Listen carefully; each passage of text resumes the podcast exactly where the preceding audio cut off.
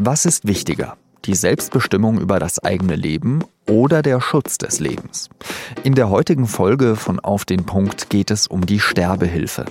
Das Bundesverfassungsgericht hat nämlich dazu ein sehr wichtiges Urteil gefällt. Eines, das auch meine Kollegin Michaela Schwinn, die über Gesundheitspolitik schreibt, überrascht hat. Es ist Mittwoch, der 26. Februar. Ich bin Jean-Marie Magro. Es gibt Menschen, die sind so krank, dass sie ihr eigenes Leben als nicht mehr lebenswürdig empfinden. Und dann gibt es auf der anderen Seite den Staat, der das Leben aller seiner Bürger schützen will. Es herrscht also ein Konflikt darüber, wann jemandem beim Sterben geholfen werden soll. Und dieser Konflikt soll eigentlich im Paragraph 217 im Strafgesetzbuch geregelt werden. Um den ist es an diesem Mittwochmorgen im Bundesverfassungsgericht in Karlsruhe gegangen. Die Entscheidung in dem vorliegenden Verfahren, das wird niemanden in diesem Raum überraschen, ist uns nicht leicht gefallen. Im Paragraphen 217 Strafgesetzbuch steht, dass die, Zitat, geschäftsmäßige Förderung der Selbsttötung unter Strafe gestellt wird. Geschäftsmäßig, das bedeutet im juristischen Sinn, dass etwas auf Wiederholung angelegt ist. In Europa gibt es nämlich sogenannte Suizidhilfevereine. Das sind Vereine, die helfen gegen Geld Menschen, die sterben wollen. Und das, indem sie zum Beispiel Medikamente zur Verfügung stellen, die der Patient dann selbst einnimmt. Die Bundesregierung wollte 2015 mit dem Gesetz verhindern, dass solche Vereine mehr und mehr in der Gesellschaft akzeptiert werden. Wer gegen dieses Gesetz verstößt, dem drohen bis zu drei Jahre Haft oder eine Geldstrafe.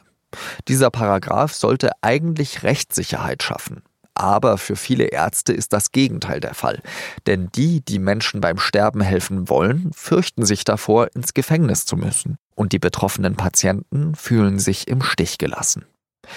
Einige haben deswegen beim Bundesverfassungsgericht geklagt und Recht bekommen. Das Gericht hat geurteilt, dass der Paragraph 217 gegen das Recht auf selbstbestimmtes Sterben verstößt. Dieses Recht schließt die Freiheit ein, sich das Leben zu nehmen, hierfür bei Dritten Hilfe zu suchen und, soweit sie angeboten wird, in Anspruch zu nehmen. Das Recht auf selbstbestimmtes Sterben ist nicht auf fremd definierte Situationen wie schwere oder unheilbare Krankheitszustände oder bestimmte Lebens- und Krankheitsphasen beschränkt. Der Staat darf also nicht entscheiden, wann das Leben eines Einzelnen lebenswert ist, sagt Verfassungsgerichtspräsident Andreas Voskuhle. Man darf alles versuchen, um einen Betroffenen umzustimmen. Seine Entscheidung muss man aber am Ende akzeptieren.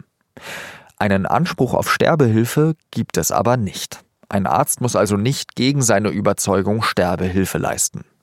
Ich habe zum Thema Sterbehilfe mit Michaela Schwinn gesprochen. Sie schreibt bei der Süddeutschen Zeitung über das Thema Gesundheitspolitik und hat Patienten und Ärzte getroffen, die gegen den Paragraphen 217 geklagt haben. Und ich wollte von ihr wissen, was die von dem Urteil halten. Michaela, du hast ja gerade eben schon telefoniert. Was denken die Kläger von diesem Urteil in Karlsruhe? Genau, ich habe eben mit einem der Kläger telefoniert, einem Palliativmediziner aus Bocholt. Und man kann es wohl doch so zusammenfassen, dass er wirklich überglücklich ist und auch erleichtert, dass dieses Gesetz gekippt wurde.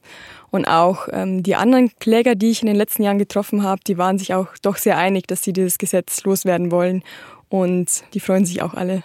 Wer waren denn diese Menschen, die du getroffen hast? Also ich habe vor allem drei Kläger getroffen, also diesen Arzt und aber auch zwei schwer kranke Menschen.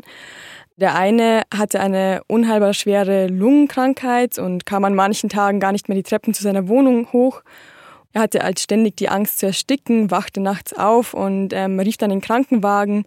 Und der andere war eigentlich gesund, aber er hatte vor einigen Jahren Krebs, musste ganz schwere Schmerzmittel nehmen und war dann immer benebelt und müde und er war einfach ein komplett anderer Mensch und hat dadurch natürlich auch ein Stück weit seine Autonomie verloren und diesen Zustand wollte er einfach nicht mehr erreichen. Also man kann sagen, die beiden Fälle waren sehr unterschiedlich, aber sie einte dann doch dieser Wunsch nach einem Ausweg, nach einem tödlichen Mittel, das sie einfach nehmen können, wenn sie ihr Leben halt so nicht mehr ertragen können.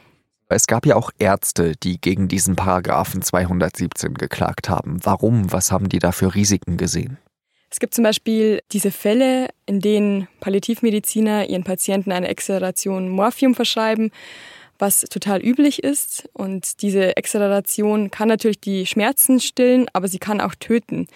Und in dem Fall waren auch viele Ärzte unsicher, darf ich diese Extradation überhaupt noch verschreiben?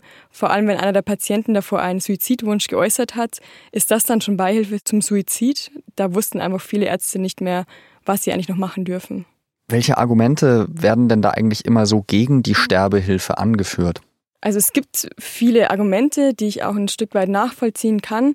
Zum Beispiel wurde auch immer angeführt, dass Selbstmordwellen drohen könnten oder dass Menschen, die alt sind oder krank sind, sich vielleicht verpflichtet fühlen, dieses tödliche Mittel zu nehmen, um Angehörigen zum Beispiel nicht mehr zur Last zu fallen. Kann man dann sagen, mit diesem Urteil heute sind dann eben dem Suizid Tür und Tor geöffnet oder was, was für eine Debatte erwartet uns dann da? Zumindest in Bezug auf die Ärzte und die Patienten, die ich kennengelernt habe, kann ich sagen, dass ich diesen Eindruck nicht teilen kann.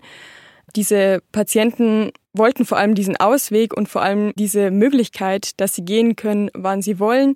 Aber ich hatte das Gefühl, dass die wenigsten auch wirklich dann von so einem Mittel Gebrauch machen würden.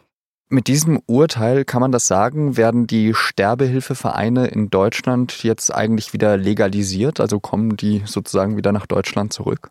Also sie sind ja eigentlich auch nie aus Deutschland weggegangen. Natürlich gibt es diesen Paragraphen jetzt nicht mehr. Der ist nichtig. Das heißt, sie könnten wahrscheinlich ihre Arbeit wieder aufnehmen.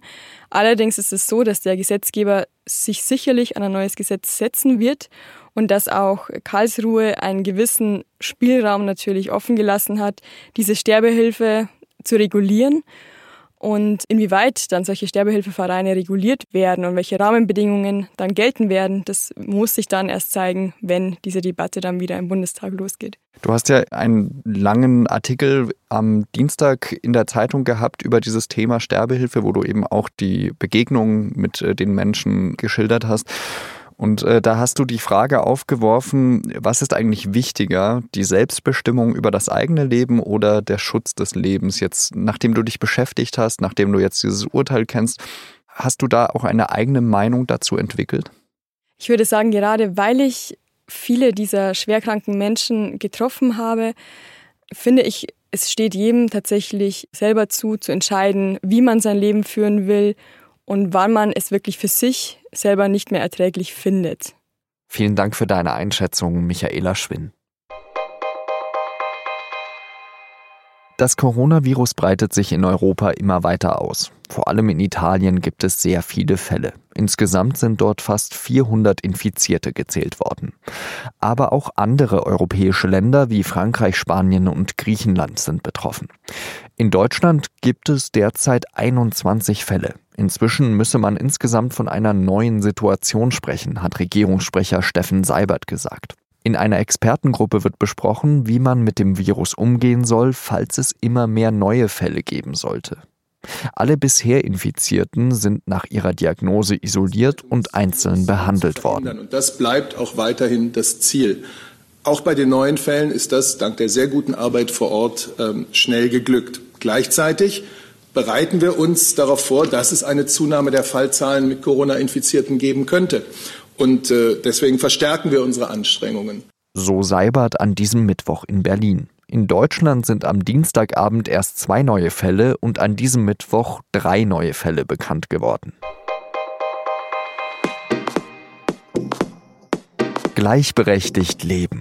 Das klingt so schön und sehr viele Paare wollen das auch, aber nur wenige schaffen es. Für eine Videoserie suchen wir bei der Süddeutschen Zeitung Paare und Singles, die erzählen, wie sie zu dem Thema stehen oder wie sie damit umgehen. Mehr Infos, wenn Ihnen das zu schnell gegangen ist, finden Sie unter sz.de-paarserie. Den Link stelle ich auch in die Show Notes. Oder Sie schreiben uns einfach eine Mail an video.sz.de. Redaktionsschluss für Auf den Punkt war 16 Uhr. Danke, dass Sie zugehört haben. Adieu.